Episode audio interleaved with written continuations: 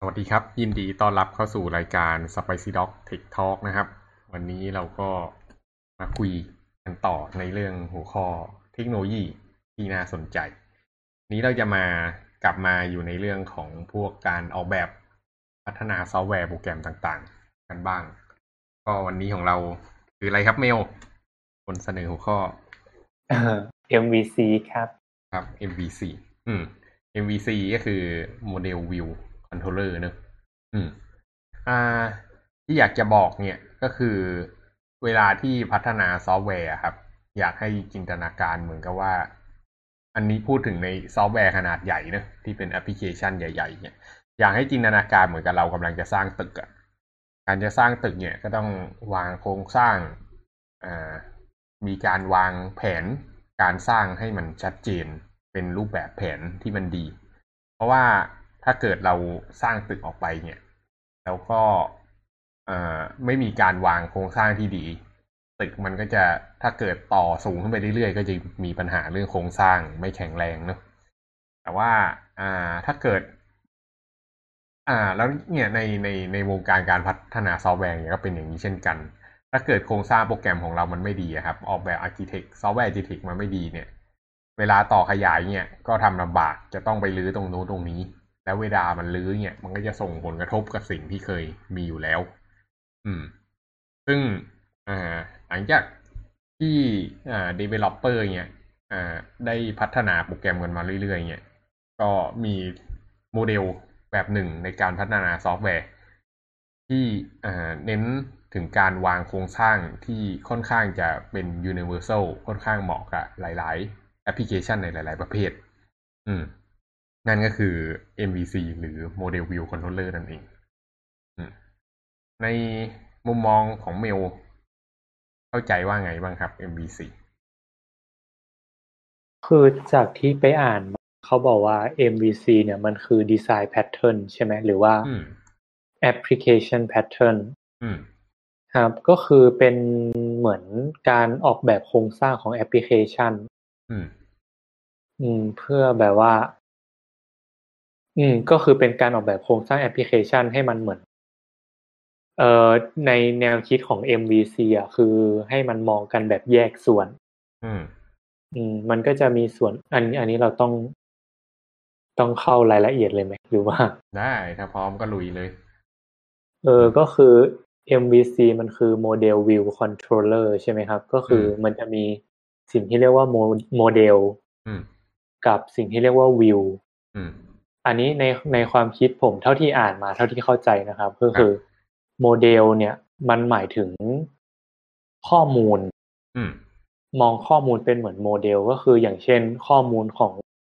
ผู้ใช้หรือว่า user เนี่ย ก็จะเป็นโมเดลแบบที่มีอาจจะมีแบบคอลัมน์มีมีคอลัมน์แล้วก็มีแถวใช่ไหมอืมในแต่ละแถวก็จะเก็บข้อมูลของ ของ user ไว้อาจจะเป็นที่อยู่เป็นชื่อนามสกุลวันที่อะไรก็ว่าไปอืมเออ แล้วแบบ แล้วคราวเนี้ย มันก็อันเนี้ยคือส่วนของโมเดลก็คือข้อมูล อืม เดี๋ยวขอเบรกไว้ที่โมเดลก่อนนะอืมอ่าทีเนี้ยอาจจะต้องปูพื้นนิดนึงในเรื่อง Object Oriented Programming เนอะก็อ๋อเป็นครับอีกอีกเรื่องที่ค่อนข้างจะสำคัญมากเลย ถ้าเกิดเราจะเล่าเรื่อง MVC กัน อืมอ่า คร่าวๆของ Object Oriented Programming เนี่ยก็เป็นคอนเซปต์ในการเขียนโปรแกรมเหมือนกัน โดยอิงเอ่อการเขียนโปรแกรมเข้ากับโลกความเป็นจริง ก็คือเป็นเหมือนกับอิงวัตถุเป็นชิ้นๆน่ะ อืมอืมโดยเขาจะมองว่า อยากจะบอกเรื่องเดิมที่ย้ำซ้ำๆอยู่เรื่อยอะนะก็คือคอมพิวเตอร์มันมีแค่สองอย่าง มันมีแค่การประมวลผลกับข้อมูลเท่านั้นแหละ อืม ทีเนี้ย เวลาเราทำโปรแกรมก็แน่นอนเราแฮนเดิลกับข้อมูลถูกปะครับ อืม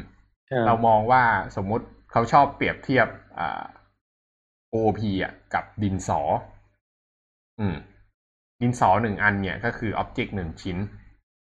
แล้วเราก็มีคลาส คลาสก็คือแม่พิมพ์ของดินสอ เราสามารถประกาศ new pencil new pencil new pencil แล้วเราก็ได้ดินสอออกมาหลาย ๆ อัน ประมาณนี้ อืม แล้วทีเนี้ย ไอการที่เราเอาโมเดลอะครับใน MVC เนี่ยมาใช้เนี่ย map กับข้อมูลใน Database เนี่ย มันจะเป็นลักษณะประมาณว่า โมเดลหนึ่งโมเดลที่เราสร้างขึ้นมาครับ มันจะ map กับ table หนึ่ง table ข้างใน Database อย่างเช่นสมมุติยกตัวอย่างของข้อมูลนักศึกษาในโรงเรียนหรือในมหาลัยก็ได้ มันก็จะมีอะไรบ้างข้อมูลชื่อนามสกุล นักศึกษา วันเดือนปีเกิด แล้วก็ข้อมูลทั่วๆไป ข้อมูลพวกนี้ในนักศึกษาแต่ละคนมันก็จะแบ่งเป็นคอลัมน์คอลัมน์ออกมา ถูกต้องไหมอืม แล้วก็นักศึกษาหนึ่งคนเนี่ย ก็จะมี อ่า แถวทั้งหมดตามเนี้ย อืม ทีเนี้ยพอเราจับไอ้ข้อมูลนักศึกษาเนี่ยไปแมปกับสิ่งที่เรียกว่าโมเดลเนี่ย เวลาที่เราประกาศ new student ขึ้นมาเนี่ยเราก็จะได้ object ของนักศึกษามาหนึ่งชิ้น อืม ที่เราก็จะสามารถ dot first name dot last name อ่า dot อะไรอะ address dot อะไรก็ว่าไป อืม ตามที่มีตรงกับ database เลย อืม แล้วทีเนี้ย เวลาที่เราเซฟลงไปอะครับ อ่า เวลาที่เราใช้งาน ในโลกของ OOP ก็คือโลกของโปรแกรมมิ่งอะนะ มันก็จะเป็นการ dot อย่างนี้ที่บอก แต่ทีเนี้ยอ่าเวลา framework ที่มันใช้งาน OOP เนี่ย แล้วมันมีโมเดลให้ใช้เนี่ย มันจะมีคำสั่งประมาณว่า dot save การที่เราสั่ง dot save ปุ๊บเนี่ย มันก็จะเซฟไอ้ job object ตัวนั้นอะลงไปใน database เป็นหนึ่ง record ไอ้การที่ map อ่าโลกของโปรแกรมมิ่งโลก OP เนี่ย ลงไปเป็น ของ database ที่มันแปลงเป็น SQL เพื่อไป insert เนี่ย อ่าเขาเรียกว่า ORM อ่า object relational อะไรนะ mapper mapper อืม ก็คือมันจะ generate ไอ้ตัวนี้ให้ เวลาที่ใช้ framework แล้วมาใช้ไอ้เครื่องมือพวกนี้มันก็จะช่วยให้การเขียนโปรแกรมของเราปลอดภัยขึ้นด้วยเนอะเพราะมันช่วยจัดการกับพวกปัญหา SQL injection ต่าง ๆ อืม อันนั้นก็คือการเซฟ อ่าต่อมาทีเนี้ย ถ้าเกิดเราจะโหลดข้อมูลเนี่ย เราก็ไปหาที่โมเดลนั้น แล้วเราก็เขียนอะไรก็ได้ เขียนแบบหานักเรียนที่มี ID เท่ากับอันเนี้ย อืม แทนที่เราจะเขียนเป็น SQL อะ มันก็จะมีอ่าฟังก์ชันที่เอาไว้ช่วยใช้งาน แล้วก็อาจจะบอกว่าอ่า student เท่ากับอ่า student อ่า where id เท่ากับ หนึ่งอะไรพวกเนี้ยก็จะได้ student คนแรกออกมา แล้วพอมันได้ object มาปุ๊บอะครับ พอมันได้ record มามันจะไปอ่าน database ได้ record มาหนึ่ง record แล้ว record ตรงนั้นอะมันก็จะเข้ามาอยู่ในรูปแบบโมเดลที่พร้อมใช้งานทางด้านโปรแกรมมิ่งเลยอยู่ในรูปของ OOP พอมันอยู่ในรูปของ OOP เนี่ย มันก็จะเข้าใจง่าย จัดการได้ง่ายในฐานะของ developer นะ อืม ลักษณะก็จะเป็นอย่างนี้ ซึ่งตอนนี้เรามี อ่า table ของ student แล้วเราก็มีโมเดลของ student นะ เกิดเราจะมีของอาจารย์บ้างไงก็มี table teacher แล้วก็มีโมเดลของ teacher ทีเนี้ยเวลาที่เราจะขยายโปรแกรมของเราอะเพิ่มคอลัมน์คอลัมน์อะไรเข้าไปเนี่ย ให้มันเยอะขึ้น เราก็สร้างโมเดลล้อ table ออกมาเลย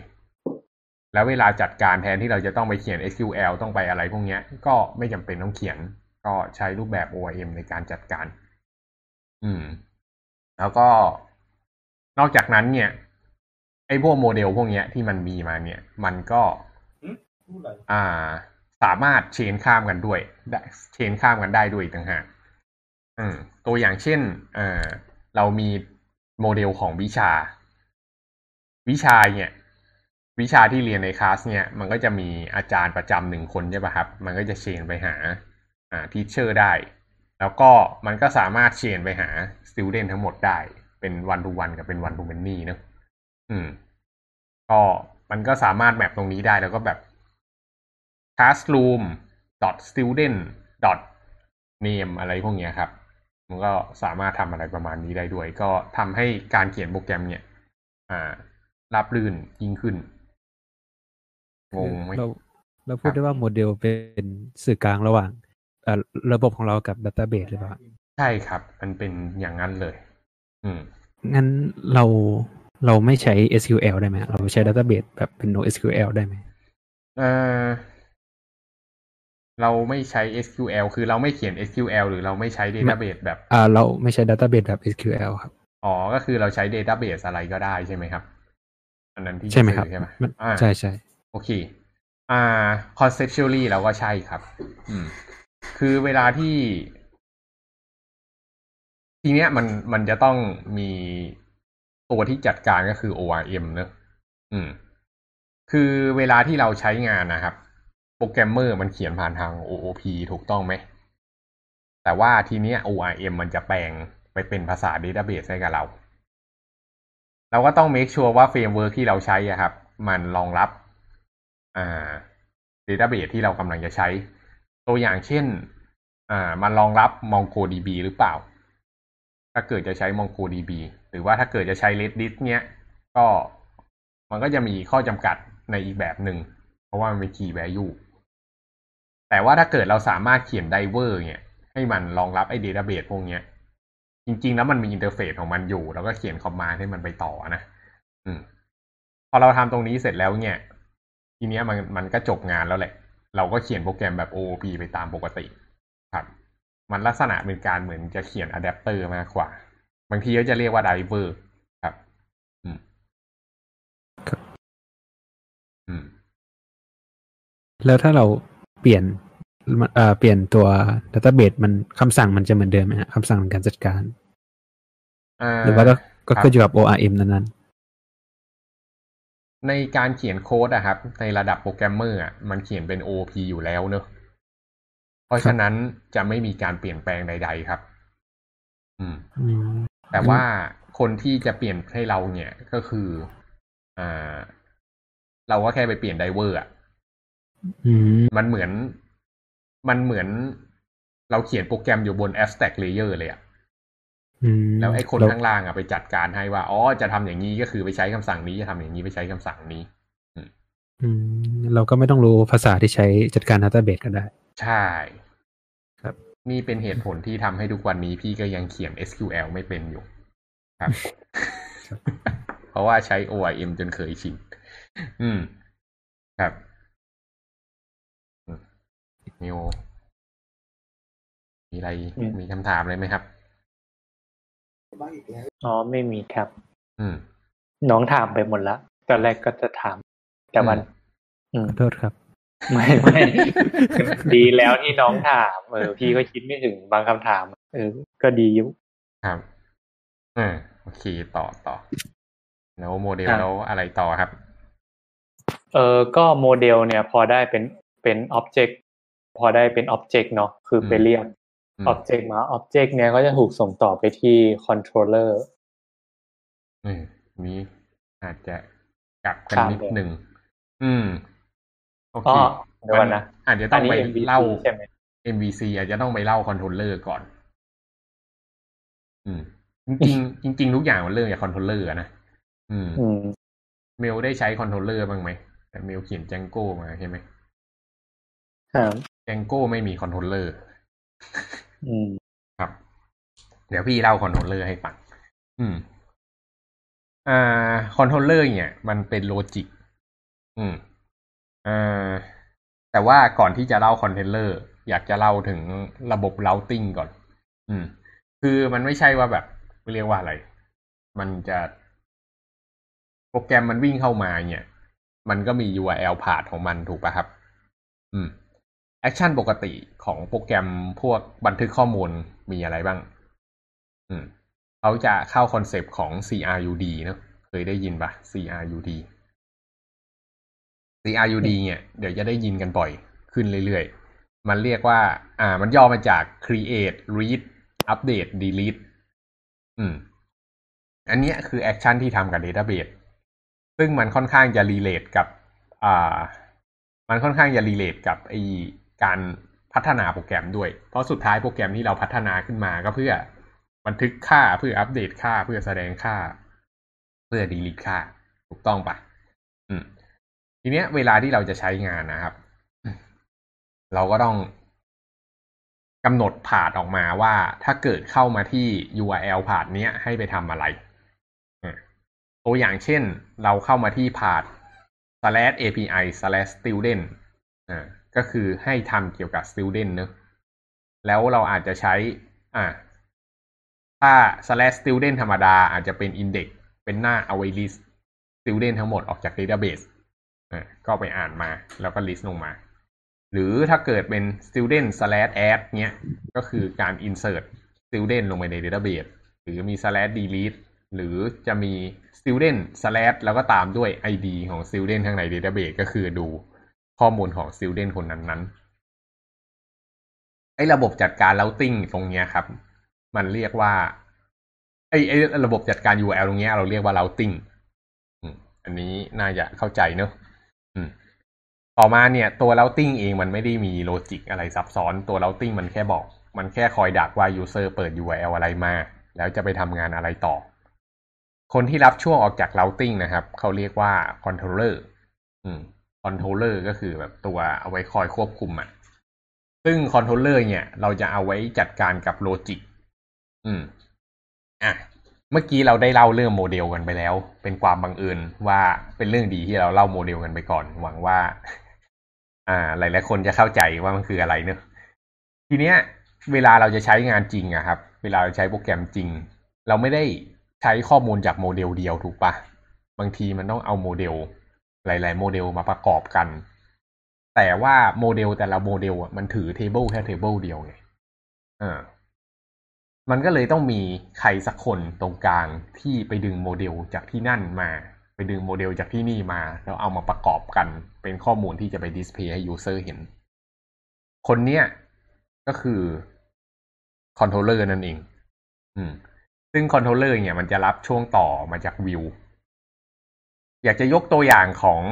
การ list อ่าของการแสดงข้อมูล student สักคนหนึ่ง ออกจาก database เนี่ย ความพิเศษของของมันนะมีอยู่ที่ตรงนี้ครับ สมมุติผ่าดของเราเป็น slash student slash อ่า student id เนอะ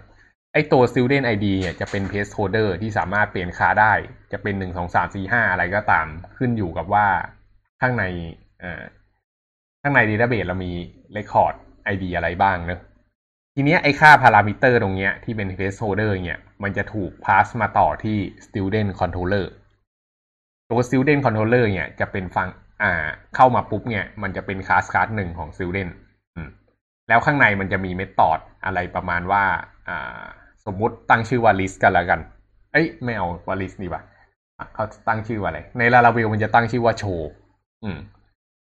แล้วก็เป็นฟังก์ชันที่ชื่อว่า show นะแล้วก็รับพารามิเตอร์หนึ่งตัว อืมเขาต้องเรียกว่าเป็น method ไม่ได้เป็นฟังก์ชัน เออ อ่า เป็น method อันนึงที่ชื่อว่าโชว์แล้วก็รับพารามิเตอร์หนึ่งตัวว่า student id ทีเนี้ย เวลาเราแสดงผลนะครับ ไอ้ค่า student id ตรงเนี้ย มันจะเป็นสิ่งที่รับมาจาก URL นั่นเอง แล้วเราจะเอา student id อันเนี้ยไป query จากโมเดล ก็คือใส่เข้าไปที่โมเดลว่าจะเอา record student ที่ id ที่ user ใส่เข้ามาเนี่ยมาใช้งาน แล้วเราก็จะ response data อย่างเงี้ยกลับไปให้ user อืมพอได้ไหม ครับ อืม ได้ครับครับเมลเป็นไงบ้าง แสดงว่าตอนตอน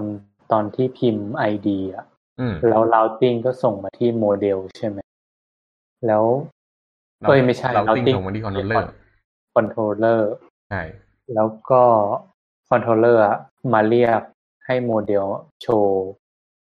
ID นั้น อ่า ถูกต้องครับ อืม ก็คือใช้ method show ของโมเดล อ่า จริง ๆ ไม่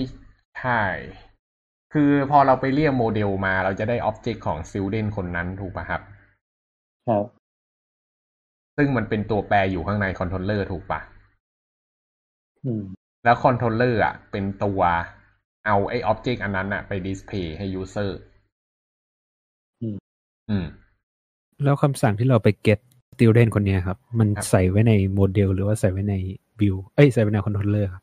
คำสั่งเนี้ยจะอยู่ข้างใน controller ครับ อืม แสดงว่าหนึ่งโมเดลมีได้หลาย controller ถูกไหมฮะ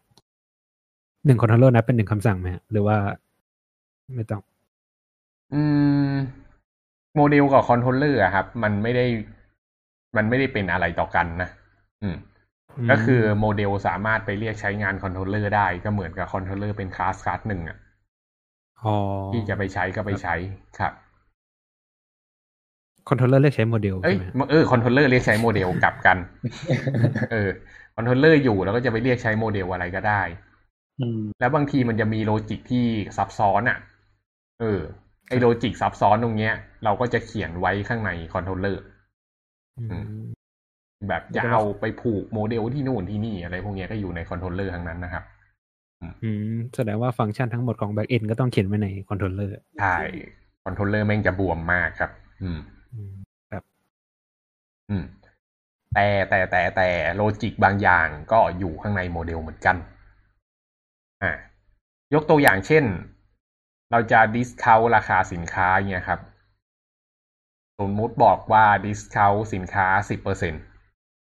อืม แล้วเราก็มีตารางสินค้าอยู่เนอะเออ แล้วทีเนี้ย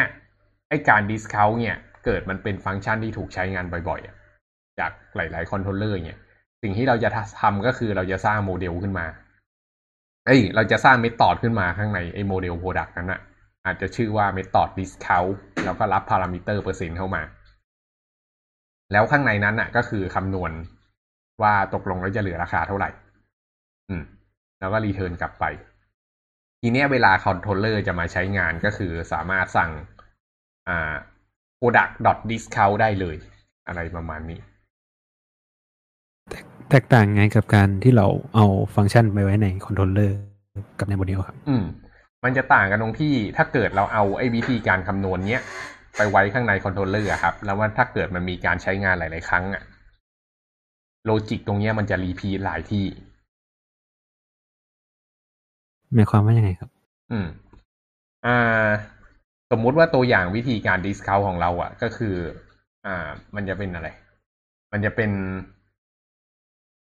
price เนอะ ถ้าเกิดเราจะ discount อะสมมุติเราจะ discount เรามี object product อยู่ตัวหนึ่งนะครับ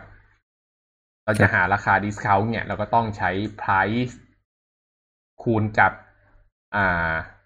หนึ่งร้อยลบค่า discount ถูกปะอืมแล้วก็หารด้วยหนึ่งร้อยถูกป่ะครับทันไหมลบลบเปอร์เซ็นต์อะอืมก็ครับครับ อืม ทีเนี้ยถ้าเกิด ถ้าเกิดมันเป็น logic ที่มันซับซ้อนกว่านี้สมมุติมันมีสักสิบบรรทัดอะอืม แล้วมันต้องไปดึงค่าอะไรบางอย่างที่ใช้ร่วมกันจากโมเดลอะครับโคดช่างเนี้ยมันก็จะใหญ่ขึ้นถูกป่ะครับ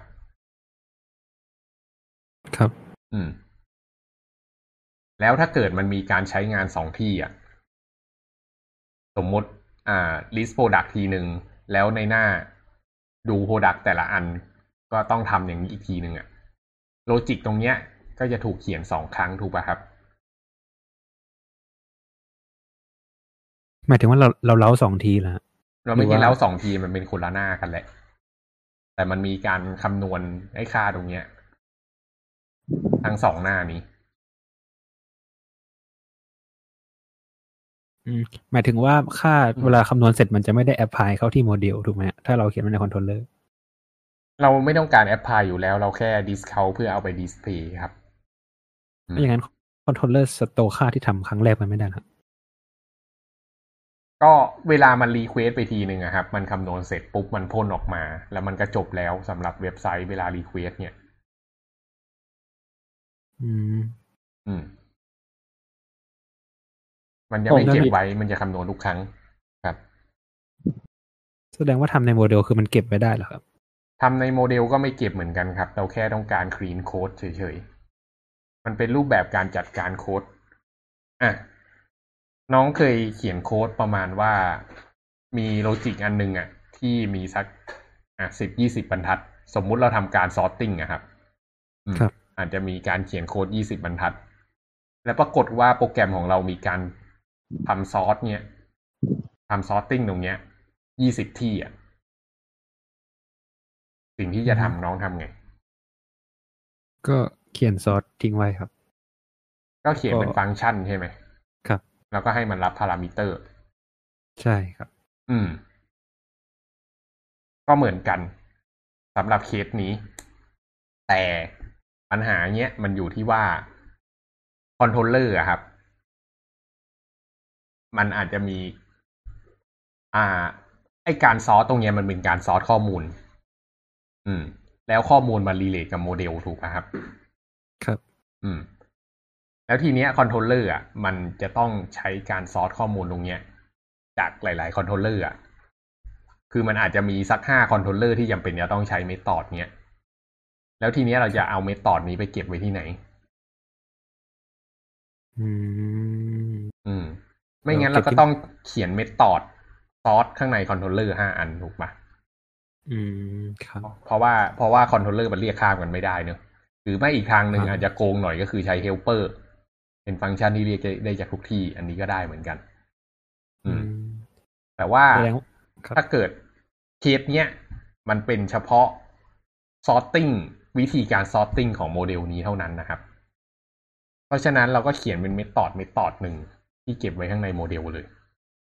แล้วทีเนี้ยอืมเวลาที่ controller จะมาใช้อะ ก็แค่เรียกโมเดลนั้นแล้วก็ dot dot sort ไม่ว่าจะที่ไหนก็ตามก็เรียกโมเดลนั้นแล้ว dot sortโค้ดมันก็จะสั้น แต่ไม่ได้มีผลในเชิงประสิทธิภาพการทำงานใช่ไหมครับ ไม่มีครับ โค้ดสวยล้วนๆอืม โอเคครับ ครับเออเป็นเรื่องที่ดีนะครับ ที่ดึงขึ้นมาว่า มีผลเรื่องประสิทธิภาพการทำงานไหม เรื่องนี้เป็นเรื่องที่ต้องเทรดออฟอืม แต่ว่าโดยธรรมชาติโดยการออกแบบโปรแกรมนะครับ อ่าจะเป็นคอนเซปต์ประมาณว่าสุดท้ายแล้วอะค่าแรงของคนน่ะ แพงกว่าค่าแรงของคอมพิวเตอร์ อืม เพราะฉะนั้นอะเวลาที่คนเขียนโปรแกรมแล้วอ่านกันไม่ออกเนี่ย แล้วคนต้องไปนั่งเดากันเป็นชั่วโมงชั่วโมงเนี่ยหนึ่งชั่วโมงที่ผ่านไปเนี่ย มีมูลค่าเท่าไหร่เออในขณะที่เรา spawn เครื่องคอมพิวเตอร์มา มันยังถูกกว่าราคาคนค่าโปรแกรมเมอร์ที่ไปนั่ง figure out โค้ดตรงนั้นเลย เพราะฉะนั้นเวลาที่เราทำงานกันในบริษัทจริง ๆ ที่ทำงานกันหลาย ๆ คนเนี่ย สิ่งที่สำคัญกว่า performance น่ะ จะเป็นว่าโค้ดอ่านง่ายหรือเปล่า อืม ถ้าเกิดโค้ดมันอ่านไม่ง่ายเนี่ย โค้ดมันอ่านยาก เวลาจะต่ออะไรมันก็ต่อยาก มันก็จะเสียเวลาเยอะ แต่อันเนี้ยในระดับโปรแกรมที่เล็กนะ ถ้าเป็นโปรแกรมที่สเกลใหญ่แบบเป็นร้อยเป็นพัน transaction per sec อันเนี้ย อันนี้เป็นอีกเรื่องหนึ่ง อืม ครับ แต่แต่โดยทั่วไปแล้ว อืม โปรแกรมมันจะไม่ไม่ได้ไปอยู่ในระดับที่แบบ performance เยอะขนาดนั้นหรอก คือถ้าเกิดมันจะมีคนเข้ามา transaction เยอะขนาดนั้นเนี่ย ก็ออกแบบโปรแกรมให้มันสเกลคอมพิวเตอร์เป็น horizontal ไปเลยก็จะดีกว่า ก็จะปวดหัวน้อยกว่าอยู่ดี อืม โอเคชอบเวอร์ชันนี้สุดอะพอพอได้ไหม เรื่อง controller ได้ครับเข้าใจอยู่ อืมมิวต่อไหมครับ ครับ เออเดี๋ยวก่อนนะเมื่อกี้กำลังคิดอยู่ว่า อืม นอกจากเหตุผลว่าการที่เราเขียน method ในออในโมเดลแล้วเนี่ยอืมคือถ้าเราเลือกที่จะเขียน method ในเอ้ยเลือกที่จะเขียนฟังก์ชันใน controller อืมคือด้วยความที่ controller เป็นตัวรับ load ใช่ไหมอืมถ้ามัวแต่มาคำนวณแบบผ่าน controller อย่างเดียวอะมันอาจจะทำให้ performance มันช้าลงหรือเปล่า เพราะว่า controller ต้องรับ load แบบหลายหลายรอบอะไรเงี้ย อือฮึเกี่ยวไหมอ่าก็เป็นคำถามที่ดีอีกแล้วเช่นกันอ่ามันจะมีความซับซ้อนของโมเดลอยู่อืมคืองี้ อยากให้มองโปรแกรมเป็นสองส่วน ส่วนที่หนึ่งก็คือส่วนของโปรแกรมจริง ๆ ที่มันอยู่ใน memory เนอะกับอีกส่วนหนึ่งก็คือส่วนที่เป็น database อืม ที่ที่ให้ถ่าย สมมุติเรา list อ่า สมมุติเรามี student หนึ่งล้านคน ข้างใน database หนึ่งล้าน record เวลาที่น้องจะ list student ออกมาแสดงให้ user เห็นเนี่ย เราจะ list ออกมาทั้งหมดเลยไหม ไม่ได้ครับ เออ เราก็ควรจะ list ออกมาเฉพาะที่จะใช้หน้านั้น ถูกป่ะครับ ครับ อืม เพราะฉะนั้นแปลว่า เราจะต้องลิมิตที่ตรงไหนครับ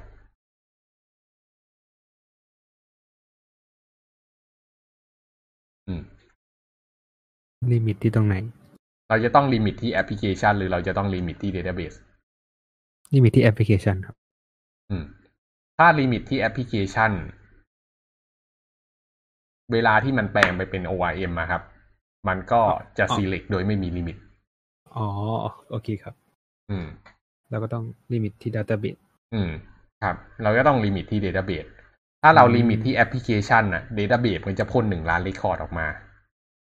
ถามว่ามันจัดการได้ไหมก็ขึ้นอยู่กับว่าแอปพลิเคชันเรามี Memory เท่าไหร่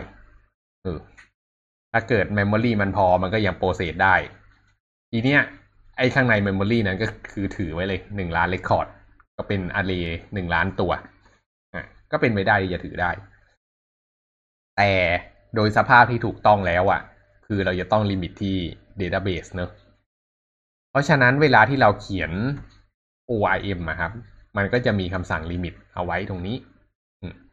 หรือจะดีกว่านั้นก็คือเขาจะมีสิ่งที่เรียกว่า pagination P A G E G N A T I O N ก็คือการทำให้มันเป็น page อ่า SQL เนี่ยมันมีพวกอะไรเขาเรียกอะไร offset ใช่ป่ะ อะไรพวกนี้ให้ใช้อยู่ limit offset ไอ้ pagination เนี่ยก็จะจัดการให้กับเราเลย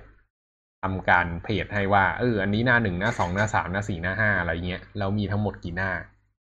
ก็จะเป็นเรียกอะไร เป็นเหมือน เป็นเหมือน built in method ที่มีให้เราใช้ง่ายๆนะอืมโอเค ทีเนี้ย เวลาที่เราเรียกข้อมูลเราก็ควรจะลิลิมิตมาให้เรียบร้อย ตั้งแต่ database ถูกป่ะครับ อืม แต่ข้อมูลบางอย่าง มันจะถูกคำนวณทางฝั่งแอปพลิเคชันเหมือนกัน อืม อย่างเช่น เราอยากจะเติมคำว่าบาทลงไป ข้างหลัง เอ่อ ข้างหลังค่าที่เป็น price อะไรพวกเนี้ยหลังจากเราได้คิวรี่จากข้อมูลจาก database แล้วอะครับ เราก็อาจจะ run for ในแต่ละแต่ละ record ที่ได้มา แล้วก็fill ค่าลงไป ในแต่ละ record ที่ได้มา อันเนี้ยก็คือการ manage ผ่านทางแอปพลิเคชัน อืม ซึ่งอาจจะทำผ่านทางโมเดล หรือทำผ่านทาง controller ก็ได้ ขึ้นอยู่กับความเหมาะสม พอมันอยู่ในเลเวลของแอปพลิเคชันนะครับ ไม่ว่าโมเดลหรือ controller อะ performance ไม่ได้ต่างกัน อืม ส่วนถ้าเกิดเราไป query ข้อมูลล้าน record มาไว้บน Memory แล้วเราทำการรัน for หนึ่งล้าน record เพื่อเติมคำบาทลงไปเนี่ย แล้วเราก็ limit ด้วยแอปพลิเคชันให้มันเหลือ 20 record เนี่ย อันเนี้ยจะส่งผลเรื่อง performance และ อันนี้เป็น practice ที่ไม่ดีอืมมีตอบคำตอบ ตอบคำถามเมลไหม ครับ อืม โอเค มี อะไรต่อกับ controller ไหม ก็คือสรุปว่ามันไม่ต่างเนอะหมายถึงว่า performance ใช่ ถ้าเกิดเป็น ไม่ว่าจะอยู่ที่ controller หรืออยู่ทางโมเดลอะไม่ต่างกันแต่ว่าคือมันเป็นเรื่องของ clean code มากกว่าใช่ไหมที่จะเลือกที่จะเขียนในโมเดลอ่ามันต้องแยกกันนะ อะไรที่ relate กับ Database นั้นน่ะอะไรที่ relate กับโมเดลนั้นเท่านั้น ไม่ได้ไปยุ่งกับใคร ควรจะเขียนที่โมเดล อืม แล้วอันนี้ขอขอถามต่ออีกนี้คือ เรื่อง pagination นะครับ คือเวลาเรา query มา มันจะ query ทั้งหมด แล้วมาทำเพจ pagination ให้ หรือว่ามันจะ query มาแค่ ส่วนหนึ่งอืมตาม offset เลยหรือเปล่าอ่ามันจะ query มาแค่ส่วนเล็กๆ ที่ต้องใช้จริง ๆ ครับ แสดงว่าถ้าเราสั่งเพจ to อย่างเงี้ยอืมมันก็จะ offset ให้เราเลยแบบว่า request มาแค่หนึ่ง อาจจะแบบสมมุติว่าเราต้องการแสดงข้อมูลทั้งหมดสองพันแต่ว่าหน้าละหนึ่งพันใช่ไหมอืมถ้าเราเลือกที่หน้าสองอย่างเงี้ยอืมมันก็จะ limit มาให้หนึ่งพันโดยเริ่มที่ตั้งแต่สองพันเอ้ยตั้งแต่หนึ่งพันเอ็ดอืมถูกป่ะถูกต้อง มันก็จะได้ query ข้อมูลมาแค่หนึ่งพันแต่ว่าจะเป็นข้อมูลที่เริ่มตั้งแต่หนึ่งพันเอ็ดอืมจนถึงสองพันใช่ครับ อืม แล้วนอกจากมันจะทำ offset ให้เราเนี่ย มันยังบอกเราด้วยว่าตอนเนี้ยเราอยู่หน้าที่เท่าไหร่แล้วมีทั้งหมดกี่หน้าที่จะไปได้เพื่อเอาไว้ทำ UI เออไอ้ฟังก์ชันที่เราไอ้ method ที่เราเขียนใน โมเดลกับเขียนในเอ่อ controller ครับอืม limit การใช้คำสั่งมันมันมันเหมือนกันใช่ไหมครับคือมันไม่มี limit เหมือนกัน ยกเว้นว่าถ้าเขียนในโมเดลต้องใช้คำสั่งในโมเดลนั้นเท่านั้น หมายถึงว่าข้อมูลที่จะเอามาใช้ครับ ใช่ไหมครับ อืม ยังไงนะ คือถ้าเราไปเขียน method ในโมเดล มันก็บวกลบคูณหารได้เหมือนที่เราเขียนใน controllerใช่ไหมครับใช่ครับ ใช่ใช่ไม่ได้ต่างกัน ครับ สิ่งหนึ่งที่ต่างกันก็คือโมเดลมันจะต่อกับ ORM มากกว่าอืมมันจะมีเคสนี้ที่พี่อยากจะยกตัวอย่างขึ้นมา อ่า สมมุติเรามี student เนี่ย อ่า ผู้หญิงกับผู้ชายอะ อืม แล้วก็ อ่า มันจะมีเมธอดประเภทหนึ่งที่เขาเรียกว่าสโคปอืมสโคปเนี่ยเป็นเมธอดที่เอาไว้ต่อกับ ORM อะเราอาจจะมีสโคปชื่อ gender แล้วก็ใส่ m หรือใส่ตัว f เข้าไป แล้วทีเนี้ยข้างใน Database ของเราอะ ก็จะมีคอลัมน์ชื่อ gender ถูกป่ะครับ โดยเราจะเก็บตัว m หรือตัว f เอาไว้ อืมไอสิ่งที่สโคปมันทำเนี่ยก็คือ อ่าสโคปชื่อ gender แล้วรับพารามิเตอร์เป็นตัว m หรือตัว f แล้วเวลานั่นอะ มันจะวาดมันจะต่อ query string เข้าไปให้ มันจะปั้น SQL ให้กับเราอะ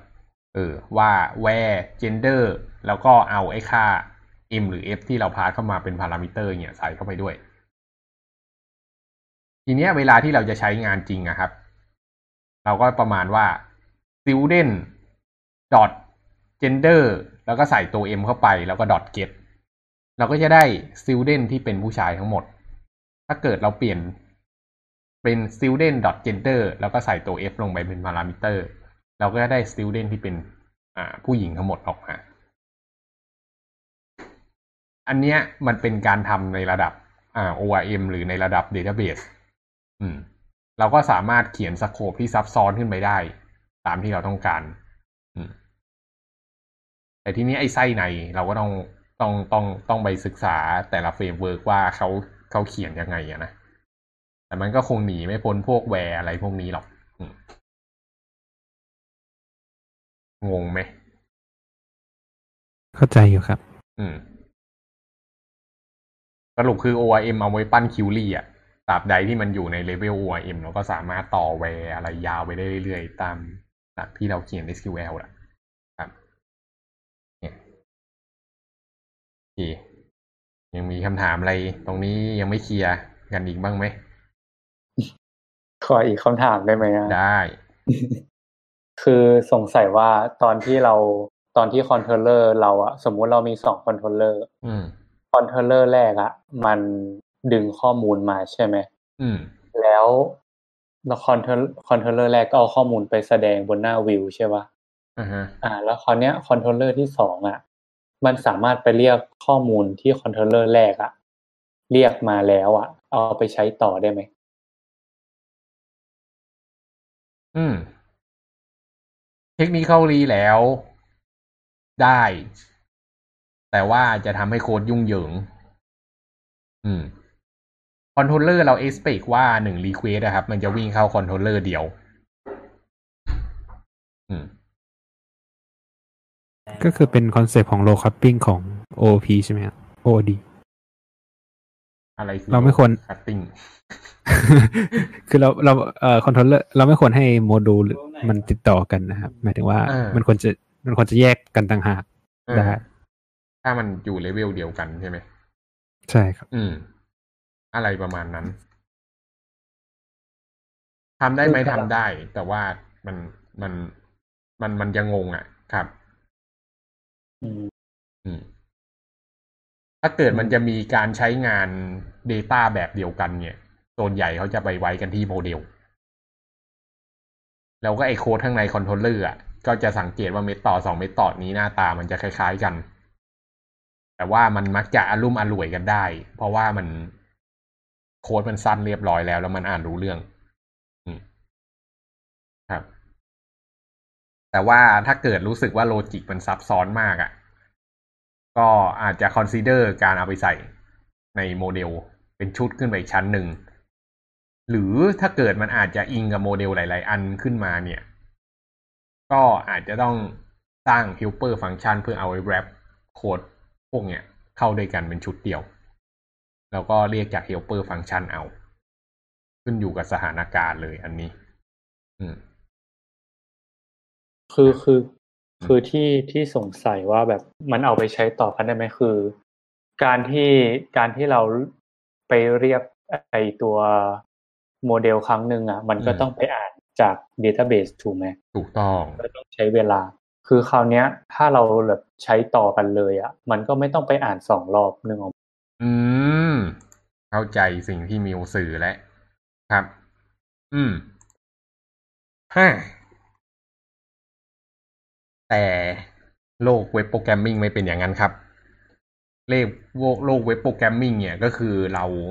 request ทีหนึ่งแล้วมันก็จบไป อืม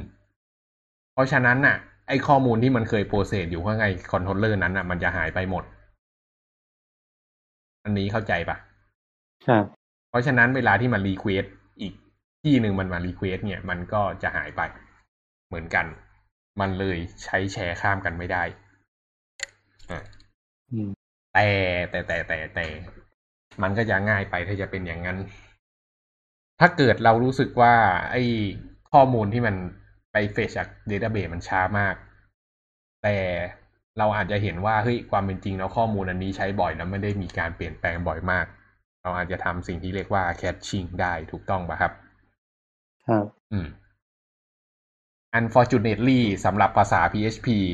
ที่ไม่มี global variable ที่เรียกใช้ข้าม thread อะไรกันได้อืมภาษา PHP ไม่สามารถเข้ามาในโลกนี้ได้แบบตรงๆ แต่มีทาง อะแต่ว่า อะทางหนึ่งที่ทำได้ง่ายที่สุดเลยนะครับ ก็คือใช้ local variable ตัวอย่างเช่น Node.js หรือ Python เนี่ย เวลามันสปอนเว็บเซิร์ฟเวอร์ขึ้นมาครับ มันก็จะมี Python หลั่นขึ้นมาถูกไหมครับ แล้วมันก็จะมีเนื้อที่ของ global variable อยู่ถูกปะซึ่งแยกกับไอ้พวกอ่า controller ต่างๆ ที่มันรัน อืม ทีเนี้ยถ้าเกิดเราอยากจะเก็บตัวแปรก็คือ เราก็มาหาไอ้เนื้อที่ global variable ตรงเนี้ย ซึ่งเขาเรียกว่ามันเป็น singleton เออมันจะเป็นพื้นที่ตรงกลางที่ไม่ว่าจะใครก็ตามสามารถมาเรียกมาแก้ไขได้ เวลาเราได้ค่ามาปุ๊บเนี่ย เราก็มาเซฟไว้ที่นี่ แล้วสมมุติอีกคนหนึ่งมาเนี่ย เราก็มาดูว่า เฮ้ย มันเคยมีไอ้ค่าที่อยากจะใช้ตรงเนี้ย อยู่ใน memory ตรงนี้แล้วหรือยัง ถ้ายังไม่มีก็ให้ไป fetch มาใหม่ ถ้าเกิดมีไปแล้วก็หยิบไปใช้ได้เลย โดยไม่ต้องเข้า databaseพอเข้าใจปะอันนี้คือเก็บใน memoryอันนี้คือเก็บใน memory ใช่เพราะฉะนั้นก็คือประกาศ global ไว้ ใช่ ประกาศ global ไว้ครับ อืม อะ อันเนี้ยมันก็เป็น caching ที่ง่ายที่สุดเนอะแต่ว่า caching วิธีเนี้ยมันไม่ดี มันไม่ดีตรงไหน มันไม่ดีตรงที่ว่าแล้วเมื่อไหร่ที่มี user มาเปลี่ยนค่าขึ้นมาอะไรเงี้ย มันก็ต้องมีการไปอัปเดตค่าใหม่ตรงเนี้ย มันก็ต้องทำการ cache invalidate ถูกป่ะครับ ครับ มันก็ต้องมาเคลียร์ทิ้ง ปัญหามันอยู่ที่ว่าถ้าเกิดเรามีคอนเทนเนอร์หลาย ๆ ตัวที่มันรันกันเป็น parallel อะไอตัวหนึ่งเก็บ cache ไว้แล้วอีกตัวหนึ่งแบบมีการอัปเดตค่าเนี้ยมันก็ไป invalidate ข้างใน memory ของตัวเอง แล้วเวลา user เข้ามาอีกทีหนึ่งมาเข้าไอตัวที่มี cache มันก็จะได้ข้อมูลเก่ากลับไปถูกป่ะครับครับเพราะฉะนั้นมันจะไม่สามารถทำ horizontal scale ได้ด้วยวิธีนี้ อืม มันก็เลยมีการทำ database แยกออกมาสำหรับ get caching โดยเฉพาะ อืม อันเนี้ยก็คือเป็น key value database ก็คือส่วนใหญ่เขาจะใช้ Redis กันนั่นเอง ทีเนี้ยเวลาที่จะเก็บ cache อะก็เก็บเข้า Redis ซึ่งเป็น centralized database แล้วเวลาจะดึงก็ดึงออกจาก Redis มันก็จะเร็วมาก Redis มันเร็วมากอยู่แล้ว แล้วก็มันทำให้แคชระบบแคชชิ่งเนี่ยมันมันมันอยู่ที่ที่เดียวทำให้สามารถ horizontal scale application ได้ นนี้เข้าใจปะอืมครับ ซึ่งพอมาถึงไอ้วิธีแบบนี้แล้วเนี่ย PHP ก็สามารถทำอย่างนี้ได้ด้วยเหมือนกัน อืม แต่ทีเนี้ยที่อยากจะบอกอีกอย่างหนึ่งก็คือ เราไม่ได้มีความจำเป็นจะต้องไป cache อ่า ใน database แบบพิเศษทุกครั้งไป เราอาจจะ cache ข้างใน database ของเราเองก็ได้ อันนี้ก็ขึ้นอยู่กับ framework ที่เขาจะจัดการมาให้เนอะความเป็นจริงแล้ว cache มันก็จะเป็นแค่ key value อะ อาจจะเก็บใส่ไฟล์ก็ได้ หรืออาจจะเก็บใส่ database ก็ได้ อันนี้แล้วแต่จะจัดการเลย แต่ถ้าเก็บเก็บใส่ไฟล์ก็ต้องมั่นใจว่าไฟล์เนี้ยมันสามารถ access ข้ามอ่าข้ามข้ามคอนเทนเนอร์กันได้ ไม่งั้นก็จะมีปัญหาเรื่องอ่า cache invalidation อืมข้อมูลประมาณไหนที่ควรจะ cache ไอ้ข้อมูลที่ไป fetch database มาตรงๆ เนี่ยไอ้พวกเนี้ย จริงๆ ไม่ต้อง cache หรอก แต่ข้อมูลที่อาจจะต้อง cache อะตัวอย่างเช่น พวก aggregation data ทั้งหลายอะครับ ตัวอย่างเช่นอ่าแต่ละวิชาข้างในโรงเรียน มีนักเรียนลงกี่คนในแต่ละปี เวลามันจะไป fetch database เนี่ย มันใช้พลังการประมวลผลมหาศาลเลย ถูกปะเพราะมันต้องไป fetch มาหมดเลยว่า โอ้โห มันแบบ มีมีใครลงเรียนบ้างอะ่ะ แต่เวลาเราจะใช้เราแค่แบบ มาใช้เป็น Data แบบสองมิติอะ่ะอืม ถ้าเกิดมันมีลักการลักษณะใช้ลักษณะอย่างเงี้ย แล้วแบบใช้บ่อยๆ มันจะต้องดิสเพย์บนหน้าเว็บบ่อยๆอะทีเนี้ยก็เก็บลงตัวแปรแคชชิ่งไว้เลยเฟชมาครั้งหนึ่งแล้วก็เก็บเอาไว้ ทีนี้เวลาครั้งหน้ามีใครมาใช้ก็ดึงแคชไปใช้ไม่ต้องไปคำนวณใหม่ อะไรประมาณนี้ครับ แล้วก็อย่าลืมเมื่อไหร่ที่มีการอัปเดต Database อย่าลืมทำ Cache Invalidate ด้วย ไม่งั้นข้อมูลจะไม่อัปเดตอืมตอบคำถามไหมหายไปแล้วฮะครับ ครับ เออก็คือแสดงว่าคือถ้าข้อมูลที่แคชชิ่งส่วนใหญ่มันอะพูดอย่างนี้ได้ไหมว่า มันควรจะเป็นข้อมูลที่แบบ เป็นโคเดต้าคือเป็นข้อมูลที่ไม่มีการอัปเดตแล้วอะอ่าถ้าโลกมันเป็นอย่างนั้นมันก็จะง่ายเนอะ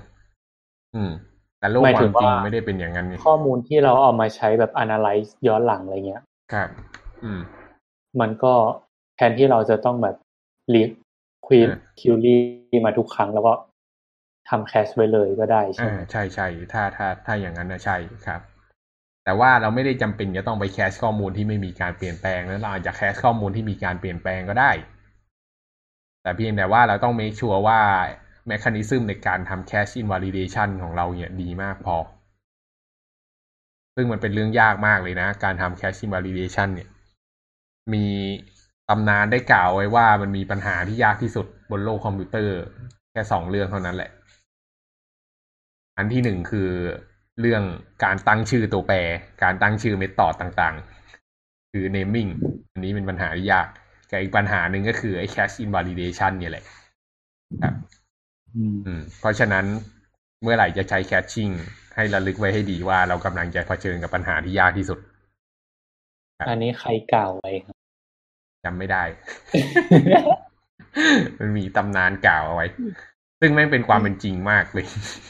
อืม ครับครับอาก็อารมณ์เหมือนไอ้พวกเดดล็อกอะไรพวกเนี้ยแม่งสร้างล็อกขึ้นมามาเจอเดดล็อกมาเจอเดดล็อกก็หาวิธีแก้เดดล็อกต่ออะไรเงี้ยวนไปเรื่อยๆ แต่ประเด็นคือ OS อะมันถูกพัฒนาด้วยคนที่แบบเชี่ยวชาญมากแล้วมันใช้ลุมไปเรื่อยๆไงแต่พอมาเป็นพวกการเขียนโปรแกรมมันโปรแกรมเมอร์ทั่วไปก็ต้องไปเจออะอืม ก็เลยต้องระวังกันให้มาก ๆ ครับ อืม โอเคเนอะอืม หมดแล้วเออหมดคำถามในที่สุด อืมโอเคส่วนสุดท้าย ก็คือวิวนั่นเอง อืมไหนเมลอธิบายวิวให้ฟังสิครับ วิวก็คือเป็นส่วนแบบ เอาเอาไว้แสดงผลก็คือเป็น user เอ่อเรียกว่า user interface นี้ก็ได้ใช่ไหมอืมอืมก็คือไว้แบบให้ผู้ใช้อะ มองเห็นว่า เวลาเขาแบบอาจจะล็อกอินเข้ามาในหน้าเว็บอะไรเงี้ยอืมเขาก็จะเห็นข้อมูลของของเขาเองอืมเพราะว่า controller จะทำการแบบไปดึงข้อมูลจากโมเดลใช่ไหมอืมก็คือ อืมแล้วแบบเอาข้อมูลนั้นนะมาแสดงผลโดยส่งมาให้ที่หน้าเว็บคือส่งมาให้ที่วิวอืมวิวก็คือจะแสดงผลออกมาให้เราเห็นผ่านหน้าเว็บหรืออะไรก็ว่าไป อืมครับครับซึ่ง เวลามันส่งมาเข้าใจว่ามันก็ส่งมาเป็น JSON หรือเปล่า หรือว่าอะอันนี้แล้วแต่เลย คือถ้าเออเกิดมันเป็น API เนอะก็แน่นอน response JSON ง่าย ๆ ก็ได้ถูกป่ะครับ ก็ไม่ต้องไปมีวิวก็ได้ว่าเป็นจริงแล้วอะ่ะ อืม แต่ว่า อ่า ในโลกสมัยก่อนอะ่ะ เราจะดิสเพย์บนหน้าเว็บเราก็ต้องใช้ HTML ถูกต้องปะอืมครับเพราะฉะนั้นวิวเนี่ย มันเป็นเหมือนเทมเพลตอะ ของ HTML ที่ตั้งเอาไว้ แล้วก็เจาะรูใส่ตัวแปรเอาไว้ อืม เพราะฉะนั้นเมื่อไหร่ที่เราได้ข้อมูลมาปุ๊บ เราก็พาสข้อเราก็พาสตัวแปรตรงนี้เข้าไปที่วิวแล้ววิวมันก็จะไปดึงไอ้ตัวแปรพวกเนี้ยออกไปฟิลข้างใน HTML อืม ให้มันได้ result อย่างที่ต้องการ อันนี้คือแค่การฟิล Data แต่ความเด็ดมากกว่านั้นก็คือบางทีสมมุติเราจะ print table ที่มีหลาย ๆ โลอะ เราก็ต้อง run for ถูกป่ะครับอืมอืมไอ้วิวเนี่ย มันก็จะมีอ่า engine ตรงนี้ด้วย ที่แบบอาจจะเอาไว้รัน for อะไรพวกนี้ แล้วก็แต่ละฟอร์มมันก็จะมีตัวแปรของมัน มันก็จะทำให้แบบเรียกอะไร เขียนโปรแกรมไม่ต้องยาวมาก เขียนแค่ตัวอย่างให้มันอ่าเรียกอะไร โลเดียวก็พอแล้วที่เหลือมันไปรัน for ให้ มี for มี if มีหลายอย่างอะ มี layout อีก อะ สมมุติหน้าเว็บอะ layout มันเหมือนเหมือนกันใช่ป่ะ header footer เหมือนกันที่เปลี่ยนคือตรงกลางถูกป่ะครับ มันก็จะมีวิวแม่เป็น layout แล้วเวลาใช้จริงมันก็จะไปยิววิวแม่เข้ามาใช้ แล้วก็เอาคอนเทนต์จริง ๆ อะ ไปใส่ตรงกลางแล้วก็ส่งให้ user อืม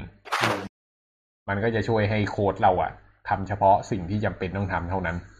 ที่เหลือคอมพิวเตอร์ทำได้หมด แล้วนอกจากนั้นน่ะ มันก็จะมีทำพวก cache ชง caching ไว้อีก เออ วิวก็ต้อง caching เอาไว้เพื่อประมวลผลให้เร็วขึ้นอะไรพวกนี้ ซึ่งเป็นเอนจินที่มันจัดการให้ครับ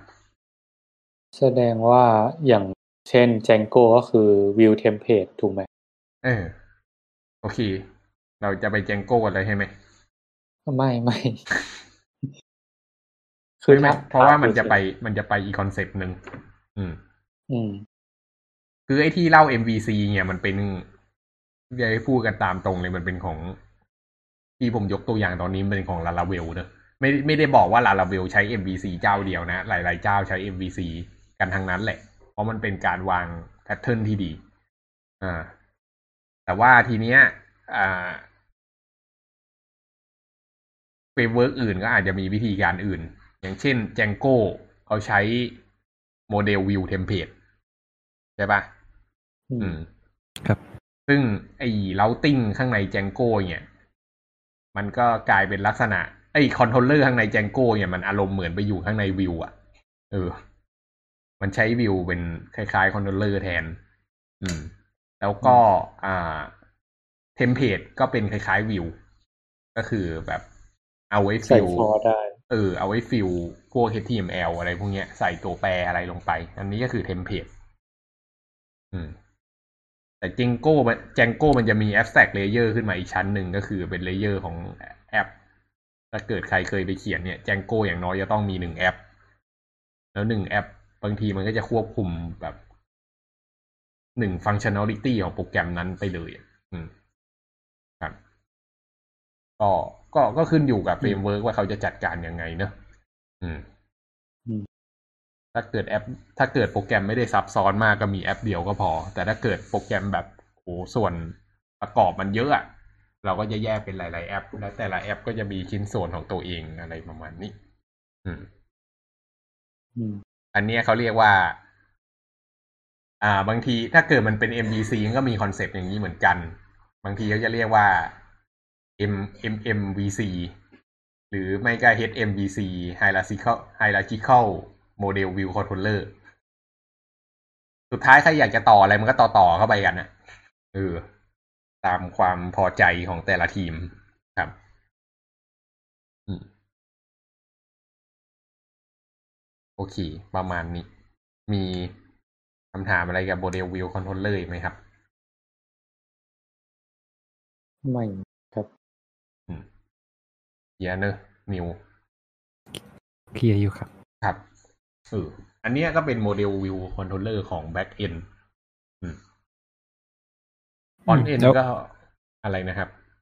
อ๋อนั่นแหละครับ จะถามว่า Front End ไม่มีเหรอครับ Front End เนี่ยจะเขียนอย่างนี้ก็เขียนได้เหมือนกัน อืม แต่ว่า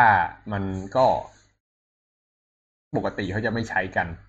ถ้าเป็น Front End เว็บเนี่ยเขาจะใช้อ่าเป็น concept ประมาณว่า Central State Management มากกว่า อืม เพราะว่า Front Front End มันจะเป็นแบบ user ใคร user มันอะแล้วก็บริหารตัวแปรของตัวเองเท่านั้น อันนี้พูดถึงเว็บแอปพลิเคชันขนาดใหญ่เนอะอืม มันก็จะใช้พวก Vue X พวก Redux อะไรพวกเนี้ยครับ เป็น Central State Management System อืม อ่า แล้วแล้วมัน Front End มันจะมีความ reactive มากกว่า เพราะฉะนั้นเวลาที่อ่ามันวาดตัวแปรลงมาที่ฝั่ง Front End มาหา user แล้วเนี่ย render เรียบร้อยแล้วอะแล้วมันมีการเปลี่ยนตัวแปรที่ตรง state อะมันก็จะ reflect มาที่ข้างหน้าเลย มันเลยต้องใช้โมเดลนั้น เอ้ยมันเลยต้องใช้เขาเรียกอะไร มันเลยต้องใช้วิธีการอย่างนั้นในการอ่าจัดการการเขียนโปรแกรมอะ อืม ครับ ส่วนงั้นโม mobile แอป เนี่ยก็มีก็ก็ยังมีความ MVC อยู่หลาย ๆ อันเหมือนกัน อืม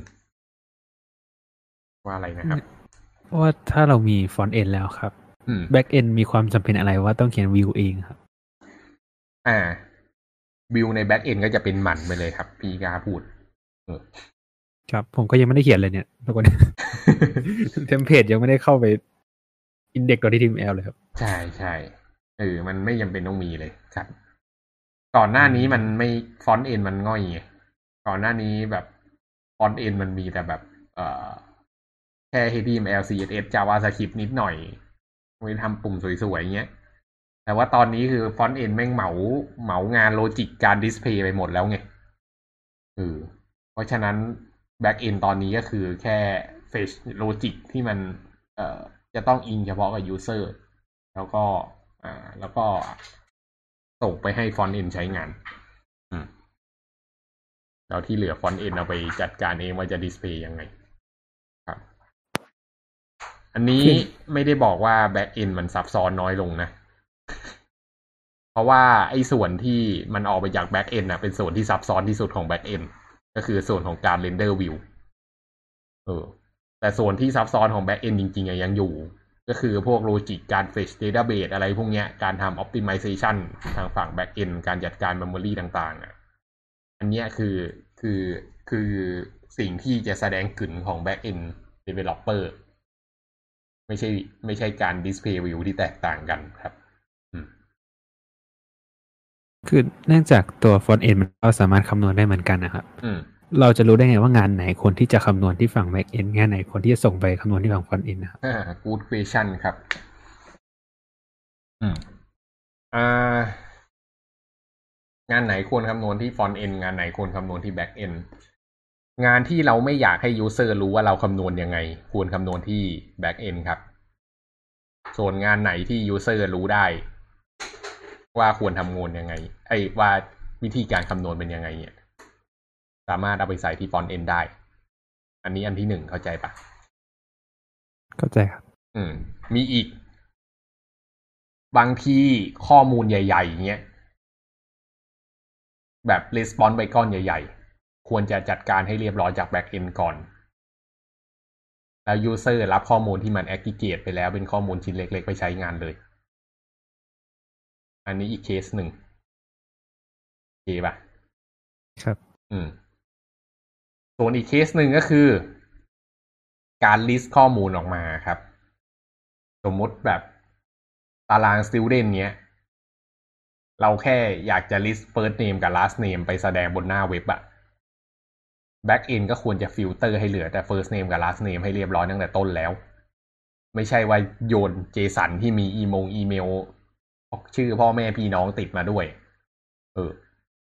เพราะว่าสุดท้ายแล้วอะพอ frontend มา request มาที่ backend น่ะถ้าเกิด user มันไปดู network อะมันก็จะเห็นว่าจริง ๆ แล้ว มันพ่นอะไรออกมาบ้างถูกไหมครับ เพราะฉะนั้นคนทำ backend กับ frontend อะควรจะคุยกันให้เรียบร้อยว่าสำหรับ API path เนี้ย you ต้องส่งเฉพาะค่าค่านี้ออกมาเท่านั้น อืมโอเคป่ะครับอันเนี้ยคือวิธีการตัดสินใจว่า เมื่อไหร่ควรคำนวณที่ front end และ back end ครับ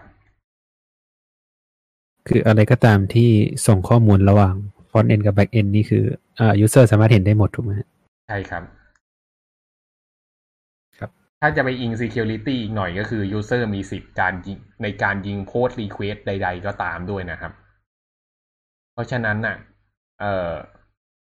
อย่าคิดว่าเขียนโปรแกรมมาให้ user กดแค่นี้ แล้ว user จะกดแค่นี้ได้ เออบางที user อร์อาจจะยิง request เข้ามาอีกก็ได้นะครับ คนที่เป็น back end ต้อง handle ตรงนี้ให้ดี อืม ตัวอย่างเช่นแบบ อ่า สมมุติเราทำเพจ Gnet เนี่ย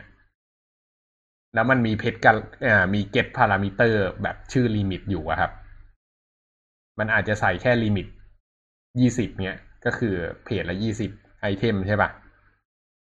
แต่ปรากฏว่า user แม่งใส่เลขสองล้านเข้ามาเงี้ย user มีสิทธิ์ทำนะครับ ไม่ใช่ความผิดของ user เออเพราะฉะนั้นถ้าเกิด user ใส่ limit เป็นสองล้านขึ้นมาเวลา back end มันไป fetch data มันก็จะ fetch ออกมาสองล้าน record ใช่ปะทีนี้ก็ดุ้งทั้ง back end น่ะ ทั้ง database server ทั้ง application server ดุ้งทั้งคู่ โดน user ยิง request นี้เข้ามาแบบ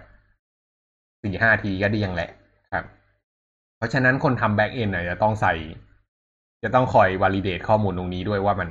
มันมากเกินสโคปที่ตัวเองจะให้หรือเปล่า อะไรประมาณนี้ครับ ครับ อันเนี้ยก็ควรคำนวณฝั่ง back end ถูกไหมเออครับครับโอเค มีคำถามอะไรกับ MVC กันอีกไหมครับ ถ้าเกิดว่า ถ้าเกิดว่าเราต้องการจะ manipulate ข้อมูลนะแบบว่าต้องการจะลบข้อมูล สมมุติเราล็อกอินเข้าที่ account เราใช่ไหมเราเป็น user อืมแล้วเรากด delete account อะไรเงี้ย คืออก็คือมันก็จะเล้าไปที่ controller ถูกไหม แล้ว controller ก็จะไปสั่ง delete ให้ใน database ใช่ครัผ่าบนโมเดล ถูกต้องครับ แล้วคราวนี้ถ้าเกิดว่าเป็นกรณีของ state management มันก็จะมีวิธีการของมันใช่ไหม State Management คือของ Front End เหรอ ใช่ ใช่ Front End ก็ต้องเขียนโลจิก อาจจะต้องไปอัปเดต Data ใหม่มาจาก Back End ครับ ก็คือหมายความว่าถ้าเกิดว่า ถ้าเกิดว่ามันแบบมีการแก้ไขข้อมูล ก็แสดงว่า front end ก็ต้องทำการ refresh ตัวเองเพื่อแสดงข้อมูลนั้นใหม่ใช่ไหม ถูกต้อง อืม Front End ก็จะยิง Request ไปที่ Back End ใหม่ แล้วพอได้ข้อมูลก็เอามาอัปเดตวิวให้ User เห็น เพราะฉะนั้นจังหวะ delete มันอาจจะมีสองคำสั่งพร้อมกัน ก็คือหลังจาก User กด delete ไปแล้วเนี่ยคำสั่งที่หนึ่งก็คือให้ delete แล้วหลังจากได้ response delete สำเร็จแล้วก็คือไป fetch list ออกมาอีกทีหนึ่ง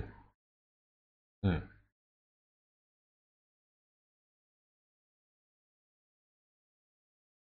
แสดงว่าข้อมูลใน state management ก็จะถูกอัปเดตไปพร้อมกันถูกปะถูก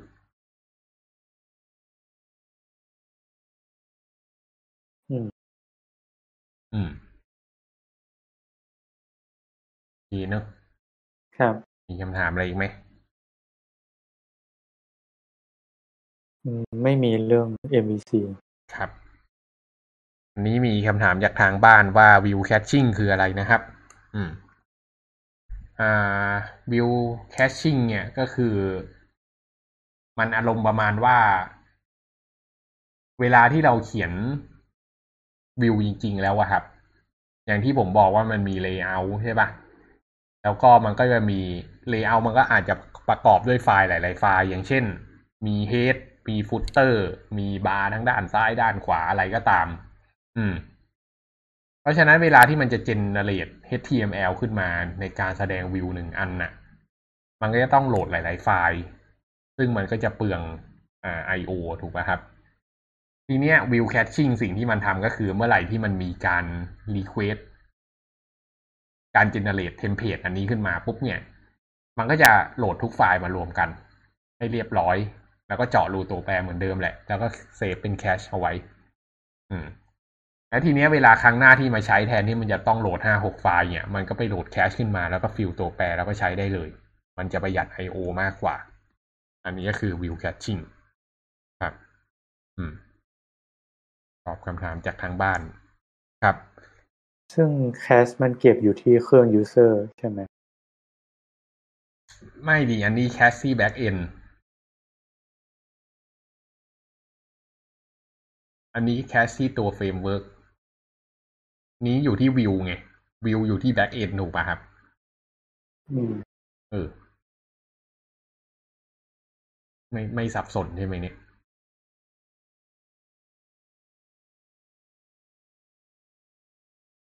ก็คือ อืม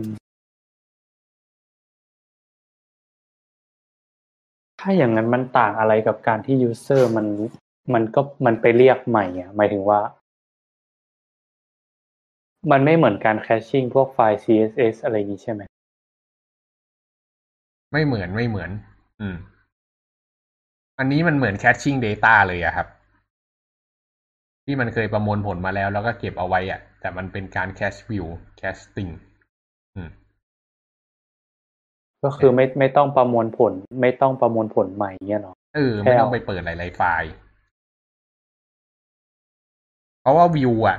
เวลา display หน้า HTML หนึ่งอันมันต้องไปเปิดหลายไฟล์ไงอันนี้เข้าใจอันนี้ยัง คือเวลาเวลาทำวิวอะมันจะมันจะแยกเป็นหลายไฟล์แล้วมันค่อย render ทีเดียวเหรอให้เป็นหนึ่งหน้าอย่างเงี้ยหรอ ใช่ อะ ลองจินตนาการนี้ สมมุติเราจะทำหน้าเว็บของเราอะครับ สังเกตว่าหัวเว็บอะ ในทุกๆหน้ามันเหมือนกันถูกปะอืมแล้วก็ footer อะมันก็เหมือนเหมือนกันถูกปะครับอืมเพราะฉะนั้นเราควรจะแยกไฟล์ของทั้ง header และ footer ออกจากกันถูกปะครับแล้ว layout ก็คือไปดึงไอ้ head ไอ้ footer กับ header มาประกอบกันถูกปะครับอืมเพราะฉะนั้นการโหลด layout หนึ่งทีเนี่ยก็คือต้องเปิดสามไฟล์แล้วถูกปะอืมนี่ยังไม่นับคอนเทนต์อีกใช่ไหมอืม แล้วคอนเทนต์เองก็อาจจะมีคอมโพเนนต์ย่อยๆ ของวิวอีก ซึ่งสุดท้ายอาจจะเปิดเป็นห้าหกเจ็ดไฟล์ก็ได้ถูกปะครับ ครับ อืม แต่ในเมื่อมันรู้แล้วว่าถ้าเกิดเปิดคอนเทนต์เนี่ยจะต้องโหลดเจ็ดไฟล์เนี่ยเราจะได้ HTML อย่างเนี้ย มันก็จับมารวมกันให้เรียบร้อยตั้งแต่ต้นเลยไงจะได้เปิดไฟล์ทีเดียวจบ มันก็เหมือนการ merge HTML มาไว้เป็นหนึ่งไฟล์เงี้ยหรอ อ่า ถูก อืม อืมอืมอันนี้ครัคืบอคือ view caching อืมครับ แต่มันไม่ค่อยได้ใช้แล้ว ตอนนี้เขาไม่ใช้ back end ทำ view กันแล้ว ครับ ไปใช้ front end เถอะอืมโอเคนิวมีคำถามอะไรอีกไหมครับ เรื่อง MVC ไม่น่ามีนะครับครับ ได้ถ้าอย่างนั้นวันนี้เราจบรายการกันเนอะทีแรกนึกว่าแบบจะคุยครึ่งชั่วโมงเสร็จนึกว่าไม่จะสั้นคือคือสงสัยว่า อันนี้คือมันแค่ MVC ใช่ไหมแต่ว่ามันจะมีตัวอื่นอีก อืม อืม แต่ว่าเราไว้ เราจะพูดแบบไว้พูดทีหลัง ก็ก็ได้แล้วแต่ถ้ามีตัวไหนที่สนใจอยากจะคุยก็เอามาคุยกันครับ เราก็ใช้ตัวนี้เป็น standard ในการอ้างอิงอืมแต่วันนี้เราได้เข้าถึง standard แล้วอะหลังจากคุยต่อไปจากนี้เราจะมีพื้นฐานที่ดีครับ โอเค ถ้าอย่างนั้นวันนี้อ่าเราสามคนก็จากกันแต่เพียงเท่านี้ก่อนเนอะอืมครั้งต่อมาก็วันจันทร์ เรามาเจอกันในหัวข้อ IOC IAC นะครับ Infrastructure as Code ก็เป็น concept ที่ฮิตมากเลยในช่วงนี้สำหรับฝั่ง Infra และ DevOps ส่วนวันนี้เราก็จากกันเท่านี้ครับ มีคำถามเข้ามาครับพี่อ้าวมีคำถาม ใช่ การเขียน Python มันจะเรียก template แล้วใช้ แล้วการใช้ frontend นั้นจะประยุกต์เข้ากันยังไงครับ อืมอืมเขาจะเอา template ไปเอา frontend ไปเรียก template ใน backend อย่างนี้หรือเปล่า เอ่อ ไม่ชัวร์ว่า frontend ที่พูดถึงนี่คืออะไรนะครับ ถ้าเกิด frontend ไว้ต้องเชิญคุณหนึ่งหนึ่งเข้ามาในห้องด้วยแล้วเนี่ยอ่าเอาถ้าเกิดถ้าเกิด frontend เป็นอย่างเช่นอ่า single page web application อย่าง Vue.js หรือ React หรือ Angular อะไรพวกนี้ครับ ที่เป็นfront-end ที่ซับซ้อนเนอะมันก็จะเรียกไปเฉพาะ อ่า มันก็จะเรียกไปเฉพาะเรียกอะไร มันก็เอาแค่ JSON ก็พออะเออ ก็เขียนเป็น API ก็พอใช่ไหมใช่เขียนเป็น API ก็พอไม่ต้องทำ template ครับ อืมน่าจะตอบคำถามมั้งครับอืมโอเคได้ไว้เราจะชวนคุณหนึ่งหนึ่งเข้ามาในห้อง Discord ของเราด้วยนะครับเผื่อว่าจะมีคำถามอะไร ครับ ก็ถ้าถ้าสนใจก็ ก็ใครสนใจจะเข้ามาคุยกันเนี่ย ก็เนี่ยอะไรอะ PM มาหาผมก็ได้ ข้างในแฟนเพจเดี๋ยวผมส่งลิงก์ชวนเข้ามา Discord ครับ โอเค ส่วนวันนี้เราก็จบเท่านี้แล้วกันครับ แล้วเจอกันใหม่วันจันทร์ครับ สวัสดีครับ สวัสดีครับ